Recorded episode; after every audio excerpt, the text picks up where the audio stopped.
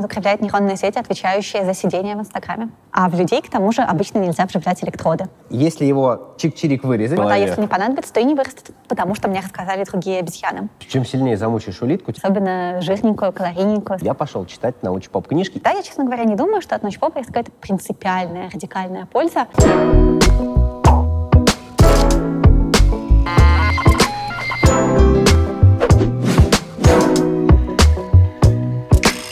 Здравствуйте! Сегодня у нас в гостях популяризатор науки, автор множества науч-поп-книг и научный журналист Ася Казанцева. Здравствуйте, Ася. Здравствуйте. Сегодня мы с вами поговорим о памяти. Но давайте начнем с такого неожиданного для наших зрителей, я надеюсь, вопроса. Какое отношение к нейробиологии имеют э, Холли Берри и Дженнифер Энистон? Холли Берри и Дженнифер Энистон знамениты тем, что в мозге удавалось найти нейроны, ассоциированные с распознаванием образа Холли Берри или с распознаванием образа Дженнифер Энистон. То есть человек запомнил, да, их образ и а где-то записал вот сюда? Это самый главный источник их славы. Впослед... Я много лет знала о них в этом контексте, потом узнала, что они еще играли в каких-то фильмах. Но, в принципе, Дженнифер Энистон в первую очередь известна как человек, с которым ассоциируется нейрон Дженнифер Энистон. Э, история здесь вот какая. В принципе, наше мышление, э, наша память и многие другие высшие функции нашего мозга имеют какую-то материальную природу. Где-то в мозге Э, есть нейроны, которые отвечают за довольно сложные функции, включая такие, как распознавание образа Дженнифер Энистон. Другой вопрос, что в большинстве случаев эти конкретные нейронные ансамбли совершенно невозможно найти. Потому что в мозге 86 миллиардов нейронов, э, они вовлечены во многие функции, эти функции причудливо перемешаны и так далее. А в людей, к тому же, обычно нельзя вживлять электроды для того, чтобы померить, чем конкретно занимается каждый конкретный нейрон. Однако, Иногда бывает, что в человека можно вживить электроды по медицинским показаниям. Чаще всего такое происходит, когда лечат эпилепсию, потому что бывают формы эпилепсии, устойчивые к медицинскому э, фармакологическому лечению, э, но при этом поддающиеся хирургическому лечению. То есть можно найти в мозге те конкретные нейронные ансамбли, которые своей патологической судорожной активностью запускают эпилептический припадок, который дальше распространяется по мозгу, идентифицировать эти нейроны и эти нейроны удалить. И в том случае, если вот часть нервной ткани удалить, э, то есть надежда, что тяжелая эпилепсия прекратит человека мучить и терзать. Но при этом понятно, что удалять нейроны — это вообще такое занятие довольно рискованное, потому что можно повредить какие-то важные функции мозга. Поэтому стараются удалять как можно меньше, и, в частности, перед тем, как что-то кому-то удалять, сначала человеку на несколько дней вживляют электроды в мозг, в область предполагаемой операции, для того, чтобы как можно точнее понять, какие нейроны вовлечены в какие функции. И вот в тот момент, когда человеку вживили электроды, ему говорят, а можно мы с вами эксперименты проведем, раз уж у вас все равно уже электроды вживлены. Э, человек, конечно, соглашается, потому что лучше не спорить с теми, кто собирается делать вам операцию на мозге. Э, и вот был такой исследователь Квирога, который еще в 2005 году свою самую знаменитую работу э, как раз с нейронами Дженнифер Энистон выполнил. У него в первой работе были 8 испытуемых, всем из которых, по медицинским показаниям, электроды вживляли в гиппокамп и прилегающие к нему области коры, то есть в участки, связанные с декларативной памятью, с хранением каких-то фактов о мире. Это очень-очень глубоко. Это вот сам, Довольно сам глубоко, да, прям. практически в серединке, вот там под височной корой. Э, и, соответственно, когда им вживили эти электроды, им стали показывать разные фотографии разных объектов, разных знаменитостей, разных архитектурных достопримечательностей, разных там животных и прочее, и прочее. И в нескольких случаях получилось так, что совершенно случайно удавалось вживить электроды в тот участок, для которого впоследствии совершенно случайно показали картинки, э, в распознавание которых этот участок вовлечен. И вот в частности у одного конкретного пациента действительно нашли нейрон Дженнифер Энистон, э, то есть такую клетку конкретную, причем клетку, которая активировалась в ответ на предъявление всяких разных э, фотографий Дженнифер Энистон одновременно не активировалась, например, на предъявление фотографий Дженнифер Энистон вдвоем с Брэдом Питтом, э, потому что, видимо, для этого есть какие-то другие нейроны по соседству. А интересно другим... смотреть на фотографию с Брэдом Питтом вместе. Ну, нет, интересно тоже, но просто какими-то другими, видимо. А, другому нейрону интересно. Да, да.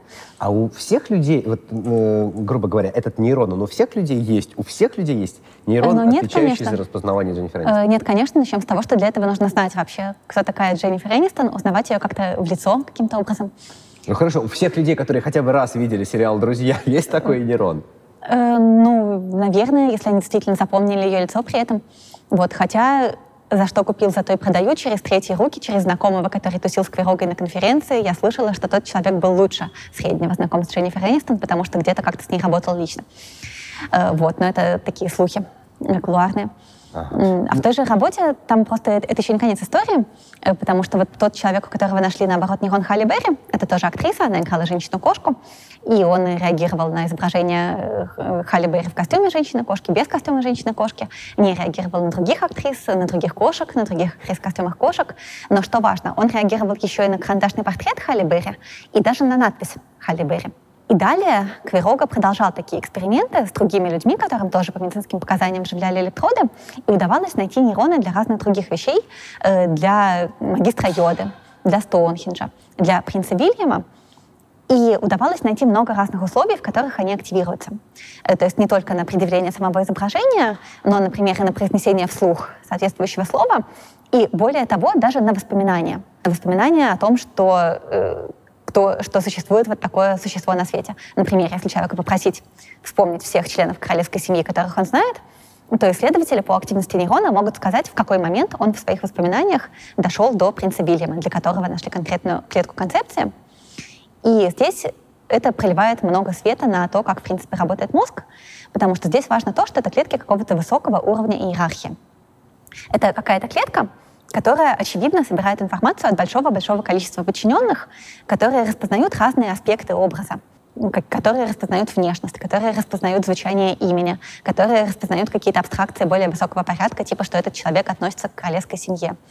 То есть это вообще история про то, как в принципе работает принятие решений в мозге на уровне нейронов, э, про то, что оно организовано очень иерархически про то, что от многих разных клеток подчиненных, которые обрабатывают какие-то отдельные аспекты э, большой картины, информация собирается куда-то выше в иерархии к какой-то клетке, которая обобщает вот эту информацию, принимает решение, была это Халли Берри или не была это Халли Берри. Э, это позволяет тут проводить много аналогий с другими системами обработки информации в мозге, менее абстрактными. Например, очень похоже работает зрение. В зрении мы тоже по отдельности обрабатываем разные аспекты зрительного образа. Ну, у нас там вместе перемешивается и получается образ. Собирается в картинку, да. Правильно я понимаю, что э, если нашли нейрон э, Берри, если его чик-чирик вырезать, то он не будет знать, кто такая Берри? Ну, скорее всего, там далеко не один нейрон который можно взять на себя. Ну, раз он так хорошо ее распознает, то, видимо, много. Но все-таки, помните, был такой фильм, сейчас вот не могу вспомнить, как он называется. «Вечное сияние чистого разума». Конечно, конечно, конечно. Вот это же как раз об этом, ну, то есть, э, там, по- по-моему, не хирургическим путем ему удаляли это все, но, грубо говоря, вот если выключить эту э, историю, э, все, все, все, все, все, что связано с Холли Берри, он не будет об этом помнить? Ну, смотрите, скорее всего, да, но здесь вопрос в том, что нейрон, вероятно, как мы думаем, может сочетать в себе несколько разных функций, смежных друг с другом. И, возможно, вырезав все нейроны, связанные с распознаванием образа Дженнифер Энистон, мы одновременно повредим какие-то другие смежные функции, типа распознавания актрис вообще, или типа распознавания женских лиц вообще, запоминания памяти о женских лицах вообще. Вот эта проблема практическая, но мы до нее очень далеки. Такая практическая проблема перед нами еще долго не встанет, потому что есть другая проблема фундаментальная э, в том, что очень сложно найти конкретные нейроны, э, которые вовлечены в выполнение конкретной задачи. То есть, в общем-то, единственный способ их найти — это дать человеку вот это вот задание для того, чтобы он начал э, выполнять эту конкретную мыслительную функцию, тогда, правда, у него в нее, естественно, вовлекутся именно те нейроны, которые занимаются выполнением вот этой функции. Но у нас пока нет инструментов настолько высокого разрешения, чтобы при этом регистрировать эти нейроны, отделять их от других. Все эти технологии чтения мыслей и вмешательства в мысли, которые у нас есть, они работают гораздо грубее, на гораздо более больших масштабах. Ну, проблема технологическая скорее, да, то есть с развитием там методов можно будет это посчитать со временем. Ну, смотрите, вот э, мы здесь переходим вплотную к проблеме вживления электродов и того, чтобы распознавать то, что думает мозг с помощью вживления электродов или тонко на него влиять. Э, и там есть проблемы в точности, в достижении нужного разрешения. Ну, то есть если мы, скажем, пытаемся воссоздавать искусственные протезы сетчатки, да, вживлять зрительную кору сколько-то электродов, чтобы они картинку как бы передавали на зрительную кору, если у человека сломаны глаза по какой-то причине. То там проблема в разрешении, проблема в том, как в эту зрительную кору на, понатыкать настолько много электродов, чтобы они при этом не наносили механической травмы и даже просто не нагревались и не повреждали таким образом ткань мозга. Сейчас возлагают, конечно, большие надежды на Илона Маска с его нейролинк, э, вот этой вот системой из очень-очень-очень тоненьких золотых проволочек, которых вроде как можно побольше понатыкать, чем электродов предыдущего поколения. Но тоже непонятно пока, куда зайдет. Как они в нейрон? Нейрон же маленький, что они прямо в него в один попали? Ну, проволочки маленькие, да, нет. Так-то, в принципе, можно к конкретному нейрону подключаться. Это можно делать и до Илона Маска было. Существуют настолько маленькие электроды, там всякие технологии patch которые позволяют мерить напряженность э, заряда разных потенциалов на конкретной мембране. Вот. Но просто ну, обычно это делают не в целом живом мозге человека, а все-таки это делают, скажем, в культуре клеток в пробирке. В целом человеке сложно и как бы в коре еще туда-сюда, а вот если нужно вмешаться в какую-то более подкорковую структуру, то это, конечно, такие совсем грубые вмешательства. Ну, вот этот пример с Дженнифер Энистон и Холли Берри я же привел не просто так, да, спросил вас. Если я правильно понимаю, вот то, что они хранятся в этих нейронах, можно ли это сравнить с компьютерным жестким диском? Вот, а, грубо говоря, также хранится у нас память. Ну, ты же можешь, да, там, занял какое-то место на этом жестком диске. Вот у тебя там это место посвящено фотографиям Дженнифер Энистон и Холли Берри. Удалил ты их, и нету их больше. Ну, это будет довольно грубая аналогия. Э, в первую очередь, память — это скорее не конкретный нейрон, а это все-таки скорее структура связей между этим нейроном и другими соседними нейронами, которые сообщают ему информацию в какой-то определенной комбинации. Э, это карта, схема какая-то. Да, то есть это все-таки нейронный контур, в котором важно, какие нейроны с какими тесно взаимодействуют и какие при этом присылают активирующие сигналы, а какие при этом э, присылают подавляющие сигналы. Вот это все довольно тонко э, и четко выплетено. Э, вообще, в принципе, это самое главное, что в 20 веке поняли про память, что память имеет материальную природу в том смысле, что клетки, которые совместно работают, совместно решают какую-то конкретную задачу, оказываются более прочно друг с другом связанными. Uh-huh, Казалось бы, вот как это все можно было вообще открыть, если в мозге так много клеток, и непонятно, что во что вовлечено. Э, за это дали Нобелевскую премию Эрку Канделю в 2000 году. В общем-то, за... Улитки. Это те самые улиточки. Улиточки, улиточки аплизии, морские зайцы. Такая огромный такой слизень размером с ладонь, большущий, хвост свисает, очень классный. Вот. И он оказался суперудобной моделью для изучения общих закономерностей памяти, которые впоследствии, как выяснилось, примерно так же работают и у всех остальных живых существ, млекопитающих. Э, с улиточкой очень хорошо работать, потому что у улиточки у нее много э, крупных нейронов, и, ну как много? Много по сравнению с, не знаю, с червячком. А по сравнению с человеком мало, у нее порядка 20 тысяч, на самом деле, нейронов. Из них есть э, некоторые крупные, и более того, такие, чьи функции заданы генетически. То есть одни и те же нейроны у всех улиточек, которые у вас в аквариуме есть, занимаются решением одной и той же задачи. И при этом можно улиточку наполовину разобрать, то есть э, можно сначала у целой улиточки наблюдать какое-то поведение, а потом проследить тот конкретный совершенно нейронный контур, который в это поведение вовлечен. И при этом это поведение может быть, с одной стороны, врожденным и одинаковым у всех улиточек, а с другой стороны, его же можно как-то тренировать, усиливать, ослаблять с помощью обучения. И вот такая экспериментальная система оказалась идеальной. То есть конкретно там что есть? У улиточки есть сифон, Сифон — такая трубка, которая нужна для обмена жидкостью между мантийной полостью и внешней средой. И если вы к сифону прикасаетесь, то улиточка пугается и втягивает жабры чтобы никто ее не, не укусил за жабры, такие ее воздушные большие. И, и вы, ну вот автоматически это такой врожденный рефлекс. За него отвечают две клетки. Один сенсорный нейрон, который чувствует прикосновение к сифону, и другой сразу после него моторный нейрон, который запускает команду втягивания жабр. Но вы можете эту команду ослабить. Этот рефлекс вы можете ослабить. Если вы долго легонечко кисточкой прикасаетесь к сифону, то улитка при привыкает, что вроде бы как ничего страшного не происходит из-за этого, и перестает втягивать жабры в ответ на прикосновение к сифону. И вы можете при этом как раз вживить электроды в отдельные конкретные нейроны, вот в этот сенсорный и в этот моторный, наблюдать, как между ними проходит сигнал, и увидеть, что сигнал между ними стал проходить слабее. У улиточки возникла кратковременная память. То есть кратковременная память как изменение силы проведения между двумя соседними э, нейронами. С другой стороны, вы можете улиточку, например, напугать наоборот.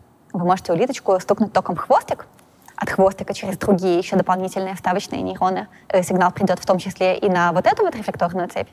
И после этого улиточка будет у вас вся на нервах, она будет в ответ на даже совсем слабенькое прикосновение к сифону все равно изо всех сил втягивать жабры.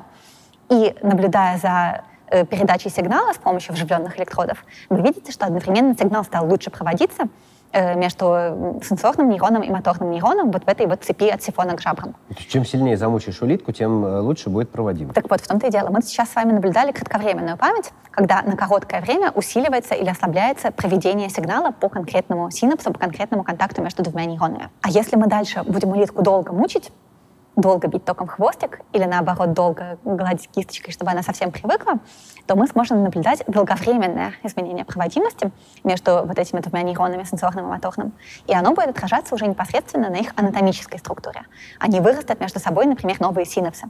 Если вы долго пугали улиточку, станет больше просто контактов физически, будет выше площадь этих контактов э, между сенсорным и моторным нейроном, она Таким отрастит образом, себе дополнительные нервы? Э, ну, не совсем нервы все-таки, ну, синапсы, контакты, такие отросточки, которые э, между дендритами аксонов одного нейрона и второго взаимодействуют. Это был второй принципиальный вывод из тех, за которые Канделю дали Нобелевскую премию, о том, что вот кратковременная память — это изменение поведения временное, а долговременная память — это изменение структуры, это э, усиление физического контакта между нейронами. Собственно, это до Канделя предполагали, конечно, но доказать настолько красиво, настолько экспериментально не получалось.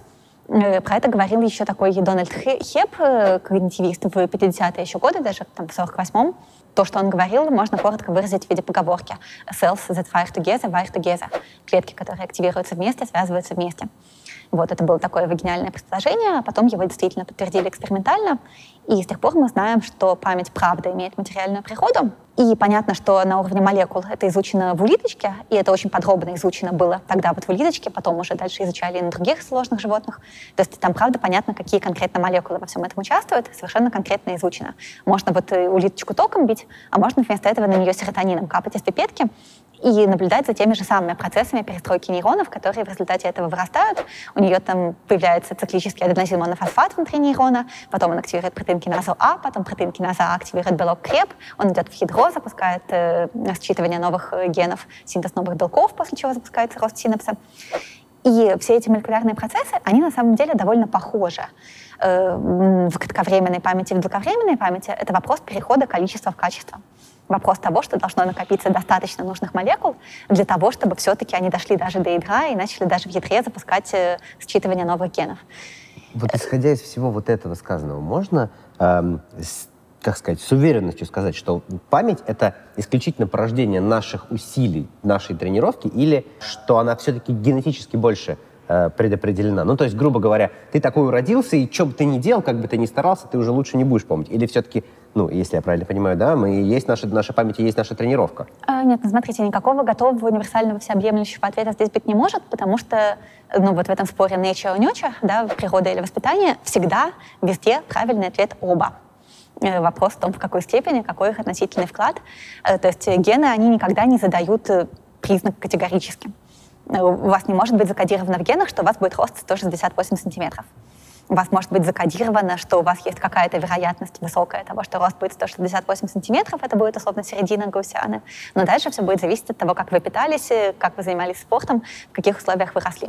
Ну, подождите, а Похожая а история и, да, и с интеллектуальной деятельностью. Вы можете быть от природы чуть более или чуть менее умненьким, но дальше все равно все зависит от того, как вы занимались, что вы тренировали. Как же тот парень, который 79 э, цифр запомнил? Вот он натренировал. Разве может человек выучить подряд да больше 15 цифр никто, мне кажется, не может. Число пи до, до, до 15 знака только самые умные знают. А он 79 цифр подряд мог выучить. Смотрите, если смотреть на память не с точки зрения нейробиологии, а с точки зрения психологии экспериментальной, то у нас ее традиционно делят на кратковременную память и долговременную память. Э, и вот э, фишка в том, что в долговременную память мы можем потенциально запомнить сколько угодно всего на сколько угодно длительный срок.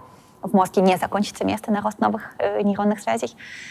Но кратковременная память работает как воронка, через которую действительно очень плохо новая информация проходит, э, в которую действительно очень мало одновременно помещается и очень легко из нее потом выпадает.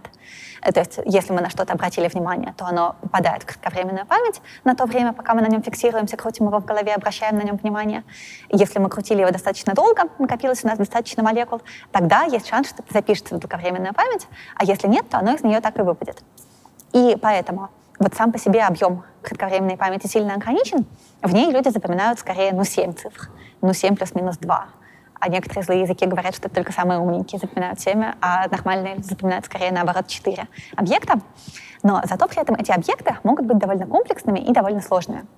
И вот мнемонисты, которые тренируются запоминать как бы быстро, как бы с первого раза, как бы в рабочую память э, длинные цепочки цифр, э, у них вся фишка в том, что они опираются при этом на долговременную память, что у них в долговременной памяти записаны какие-то комбинации цифр, и дальше вы запоминаете не отдельную цифру, забивая ею свою кратковременную память, а вы их группируете в кучки. То есть вот если я вам говорю 1, 9, 8, 4, и прошу вас запомнить Орел. 4 цифры, ну да, то есть одно из двух. Либо вы запоминаете четыре цифры, у вас вся кратковременная память уже забита, либо, поскольку у вас в долговременной памяти уже хранится книжка Оруэлла, то вы берете и запоминаете один, один элемент информации, и дальше я скажу вам 1, 9, 4, 1, и, и, ну понятно, да, ну, начало понятно, войны, да. да. Вот, и если у вас, да, тоже это записано в долговременной памяти, то получается, вот вы можете теперь сказать, э, какие цифры я вам называю? Конечно, 1984, 1941.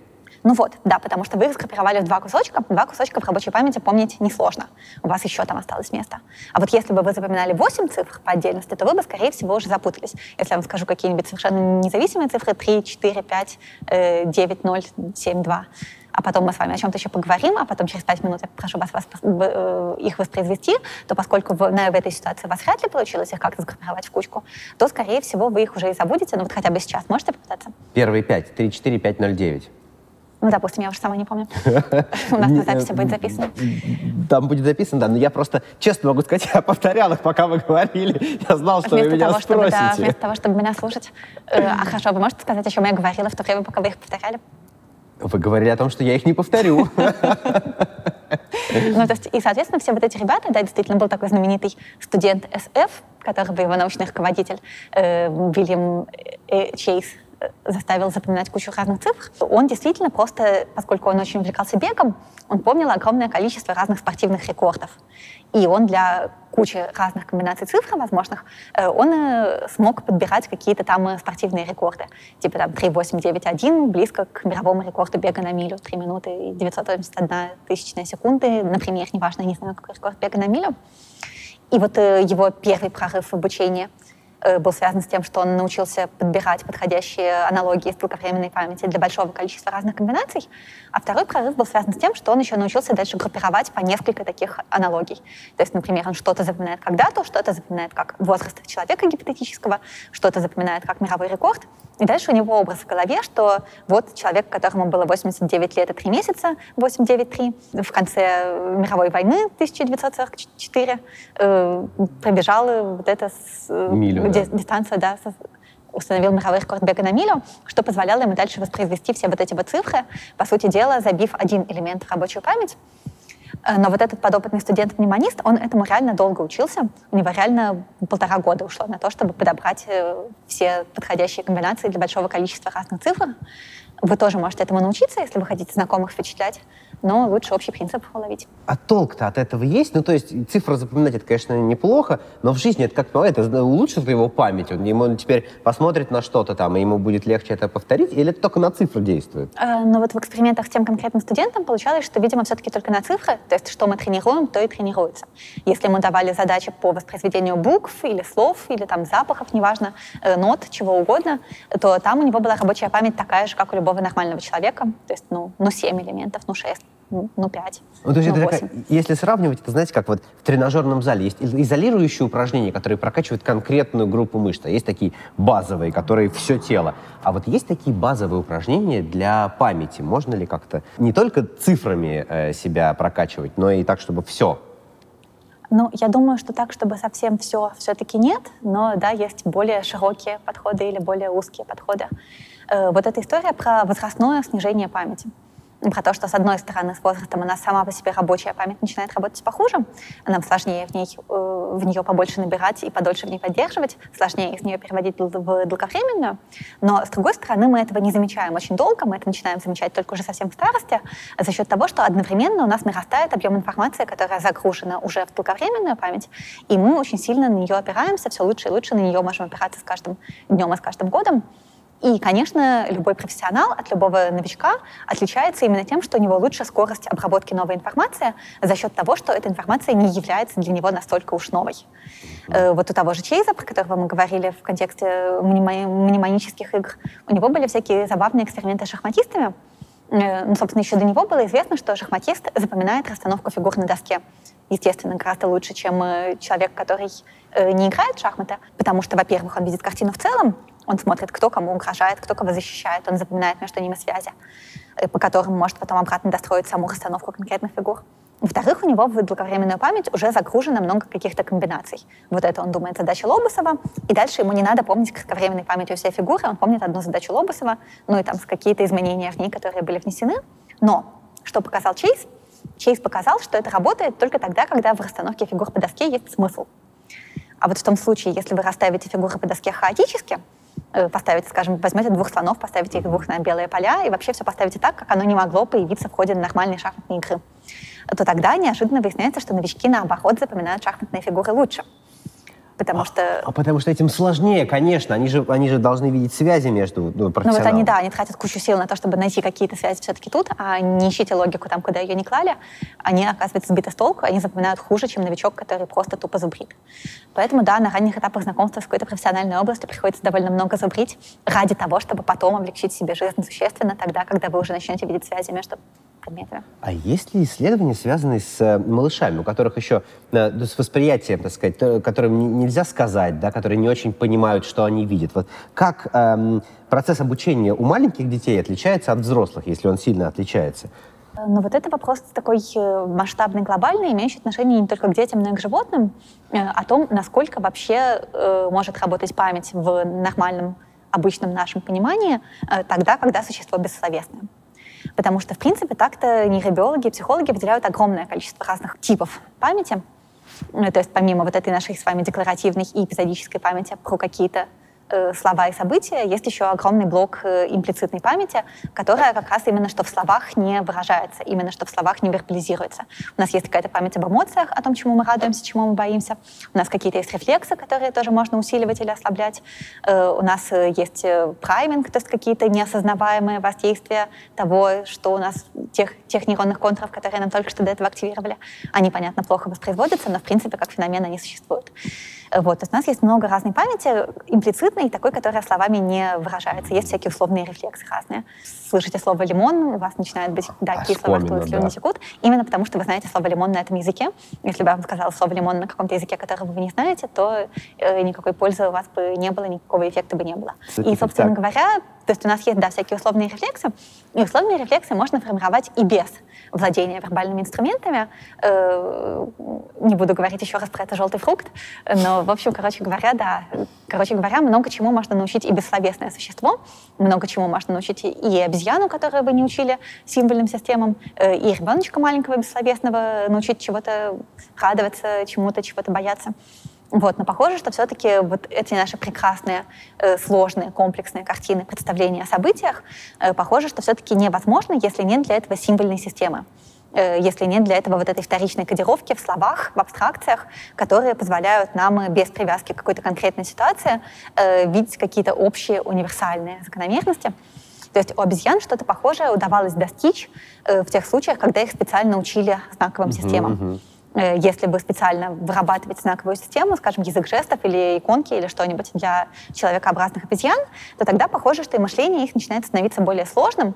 Ну, понятно, что мы не могли их спросить, пока у них не было этой знаковой системы, о том, насколько сложным было их мышление. Но, скорее всего, именно само введение символов в их картину мира дало им инструменты, необходимые для того, чтобы, например, рассказывать об отдаленных событиях, или, например, шутить, или, например, обманывать.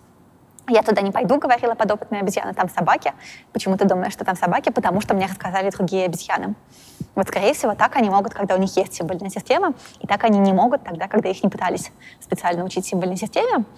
И похожая история с детьми. Вот мы знаем, что есть э, младенческая амнезия, мы знаем, что дети, как правило, не помнят себя, не помнят своего детства э, до того момента, как им исполнилось там три или четыре года. Ранние воспоминания у нас отрывочные, нечеткие, какие-то в лучшем случае картинки, образы.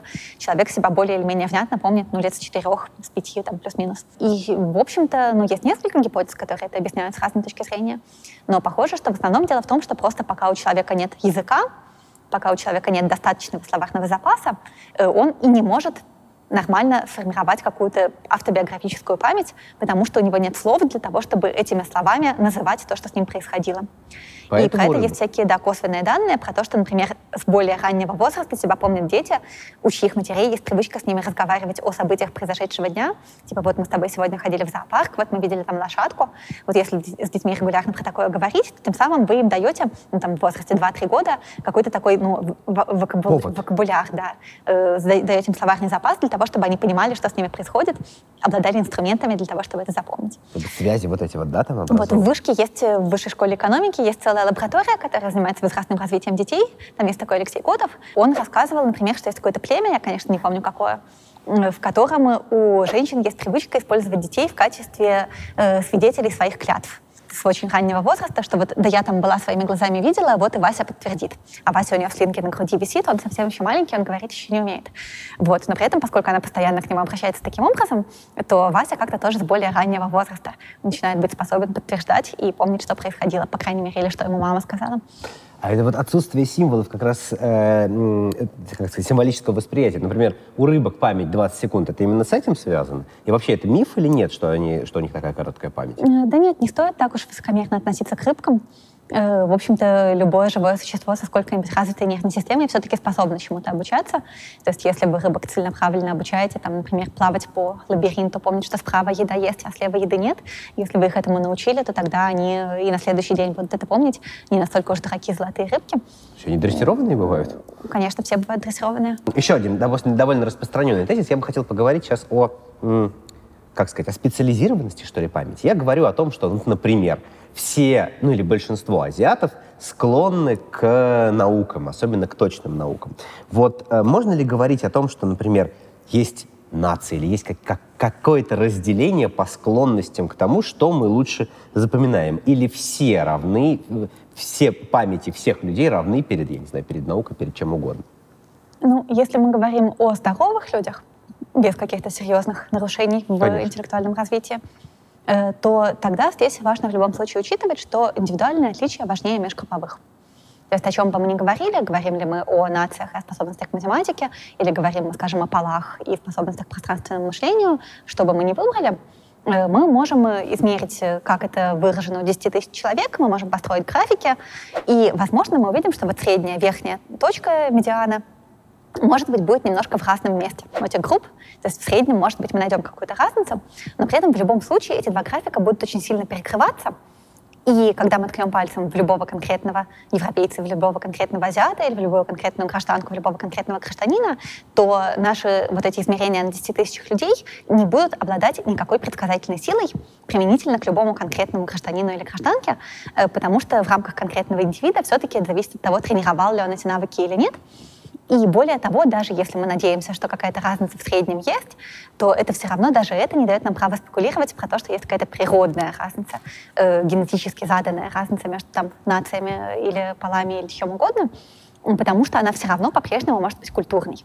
То есть если в какой-то культуре исторически сложилось, что, скажем, роль математики в образовании была выше, считалась выше, то тогда логично, что в среднем люди, закончившие такую школу, такую образовательную систему, будут демонстрировать и дальше более хорошие способности к математике. Mm-hmm. Или там люди, которые исторически играют в компьютер, будут э, э, иллюстрировать в компьютерные игры, в которых нужно ходить по лабиринтам, будут потом лучше ходить по лабиринтам, чем те люди, которые играли в Sims, где не очень надо ходить по лабиринтам.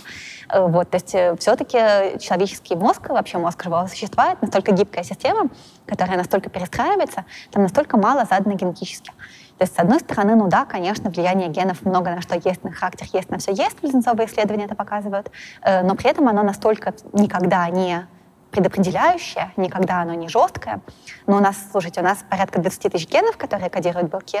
Из них там, ну, порядка 14 тысяч работают в мозге, да, это правда, они есть. Но при этом нейронов-то у нас, извините, 86 миллиардов. То есть в генах никак не может быть задано непосредственно, где у вас нейрон Дженнифер Энистон. Он сам вырастет тогда, когда нам это понадобится. Тогда, когда вы увидите ее и поймете, что вам нужен этот нейрон в голове. Ну, а если не понадобится, то и не вырастет.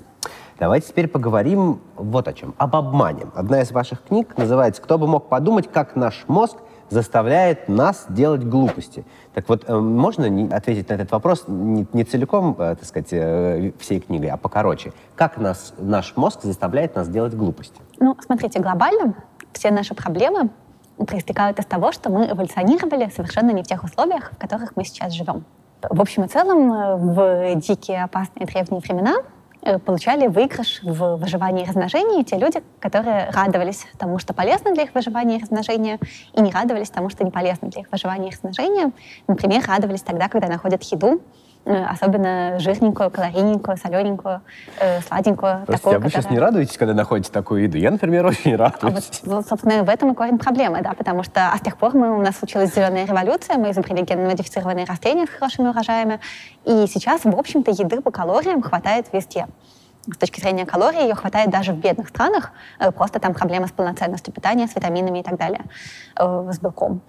Вот. Но, в принципе, еды мы производим настолько много, она настолько подешевела, что теперь, наоборот, получали бы преимущество в выживании и, кстати, в размножении э, те, кто как раз, наоборот, способен отказываться от того, чтобы есть сладенькую еду и солененькую, и жирненькую. Как только он ее нашел, и вот здесь э, возникает, как обычно, противоречие между разными областями мозга, между древними эмоциональными подкорковыми структурами, которые говорят, вот же еда, давай же ее скорее съедим, и между нашей хитрой лобной корой, которая способна обращаться к абстрактным концепциям и думать, что-то нет, что-то мы потолстеем, что-то ожирение, диабет, плохо будет. Если говорить о тренировке э, мозга, вот, например, научпоп, читать научпоп книги, это тренировка для мозга? Ну, понимаете, все что угодно тренировка для мозга. Это ну, самое не все. Ужасное. Сидеть в Инстаграме, это разве тренировка для мозга? Конечно, конечно, это укрепляет нейронные сети, отвечающие за сидение в Инстаграме. Э, чем больше вы открываете Инстаграм, тем больше вероятность, что вы и дальше будете открывать Инстаграм. Ну хорошо, но это не совсем та тренировка, о которой я говорю, как-нибудь полезная, более ну, вот менее. Вот проблема, да, что все, что мы делаем, оно все, конечно, повышает вероятность того, что мы дальше будем делать то же самое. Довольно пугающая, конечно, история. Каждый раз, когда мы выходим на пробежку, мы не только выходим на пробежку, мы еще и повышаем вероятность того, что мы потом еще пойдем на пробежку. А каждый раз, когда мы открываем фейсбучик вместо того, чтобы работать и получаем этот мгновенный дофаминовый буст радости, э, мы повышаем вероятность того, что мы и дальше будем так делать. То есть э, все, что мы делаем, осознанно или неосознанно, это, да, это обучение себя самого, тренировка, дрессировка собственного мозга, повышение вероятности того, что он будет выбирать такое поведение и дальше, если оно принесло ему какую-то радость. Э, вот. И с этой точки зрения чтение, конечно, тренировка, чтение, конечно, позволяет вот больше концепций загрузить в долговременную, в том числе память, если на что-то из этого вы обратили внимание и потом это еще обдумывали. А в свою очередь когда у вас в долговременной памяти стало больше всего, это потом облегчает вам понимание, распознавание, восприятие следующих текстов. Другой вопрос, что если вы меня спрашиваете про когнитивный резерв, э, про то, как развивать мозг, чтобы дольше оставаться умненьким и дольше отсрочить старческую деменцию, э, тогда я, честно говоря, не думаю, что от научпопа есть какая-то принципиальная, радикальная польза, помимо смысловой, помимо того, что мы читаем в нем о том, как развивать мозг. Э, скорее всего, чтение книжек — это все-таки не самая сложная и комплексная нагрузка из всех возможных нагрузок, которые к нашему мозгу можно применить. Например, Скорее судоку, всего, головоломки решать. Ну и там та же самая проблема, да, мы тренируем способность решать судоку, вопрос в том, насколько она дальше экстраполируется для каких-то еще функций. Чтение в этом смысле, я думаю, получше, чем судоки, но, например, изучение иностранных языков еще лучше, потому что э, ну, большая хитрая комплексная нагрузка, при которой вы одновременно и перерабатываете информацию, и развиваете словарь, и развиваете моторные функции за счет там, тренировки произношения и так далее, и развиваете слуховые функции за счет аудирования.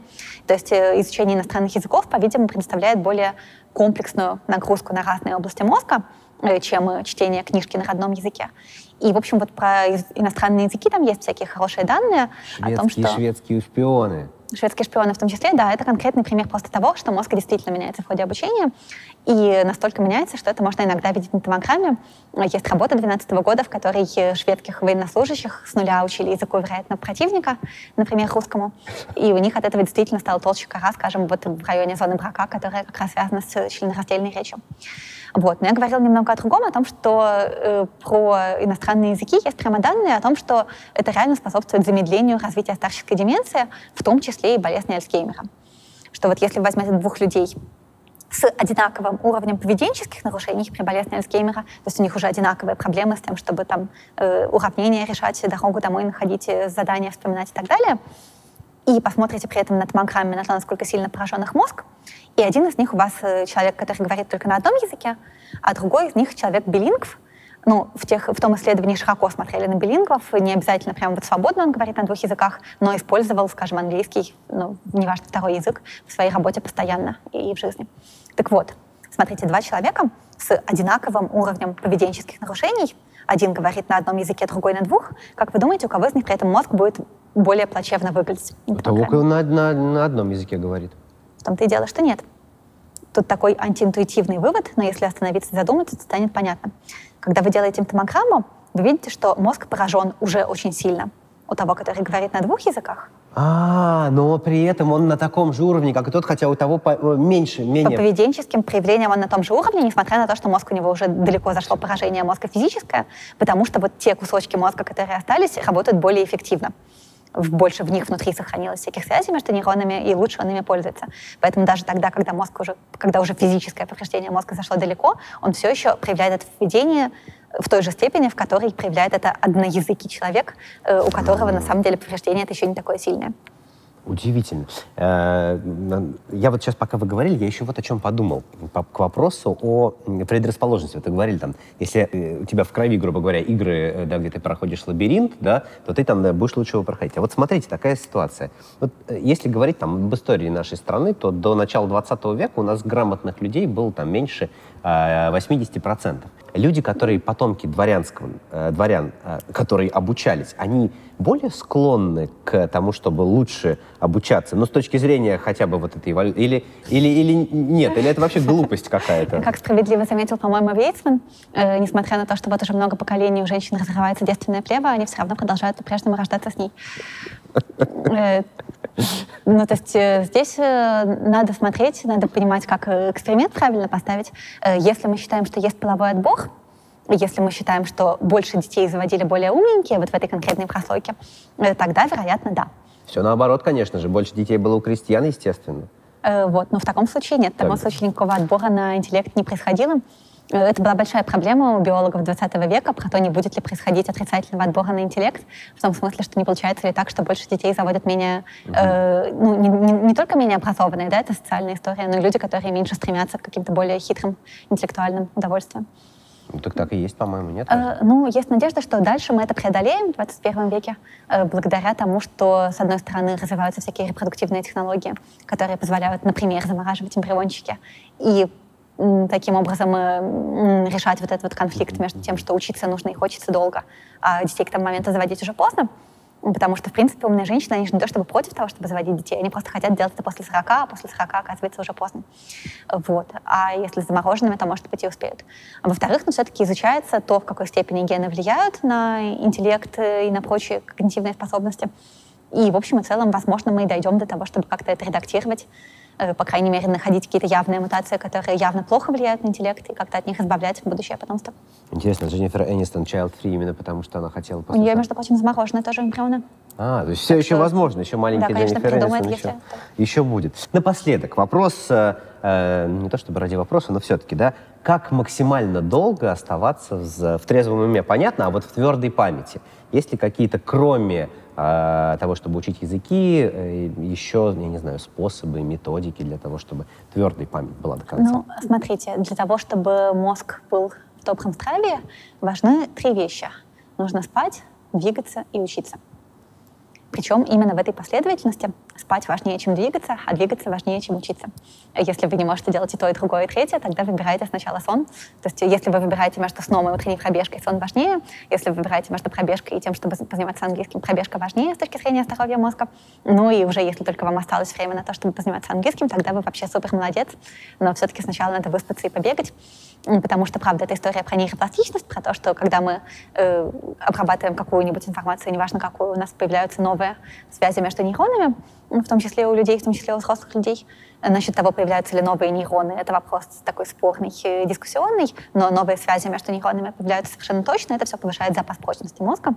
Вот. И по современным представлениям сон нужен именно для этого, для того, чтобы укреплять те синапсы, которые в течение дня понадобились, ослаблять те, которые не понадобились, э, сортировать информацию э, и способствовать вот этому вот спокойному, медленному росту новых связей между нейронами. Э, движение нужно, потому что оно дает мозгу нормальное кровоснабжение. Опять же, мы эволюционировали в условиях гораздо большей физической активности, чем сейчас. Мозг, в общем-то, не рассчитан на то, что мы будем постоянно сидеть у компьютера, его, он начинает страдать от недостатка кислорода, от недостатка глюкозы. Вот. Ну и учеба, естественно, нужна для того, чтобы мы как-то выбирали, какие именно синапсы мы будем укреплять. И с точки зрения учебы, вот да, полезны какие-то сложные комплексные нагрузки, полезны иностранные языки, полезно, между прочим, играть на музыкальных инструментах, э, полезно, по-видимому, заниматься какими-то сложными видами спорта, которые требуют не только движения, но и какой-нибудь хитрой координации, там какие-то хитрые танцы и так далее. Теннис ну и книжки читать вреда не будет. Научпоп. Вреда не будет, но главное спать. Спасибо большое. Было очень интересно и очень полезное интервью. Я пошел читать научпоп книжки и спать.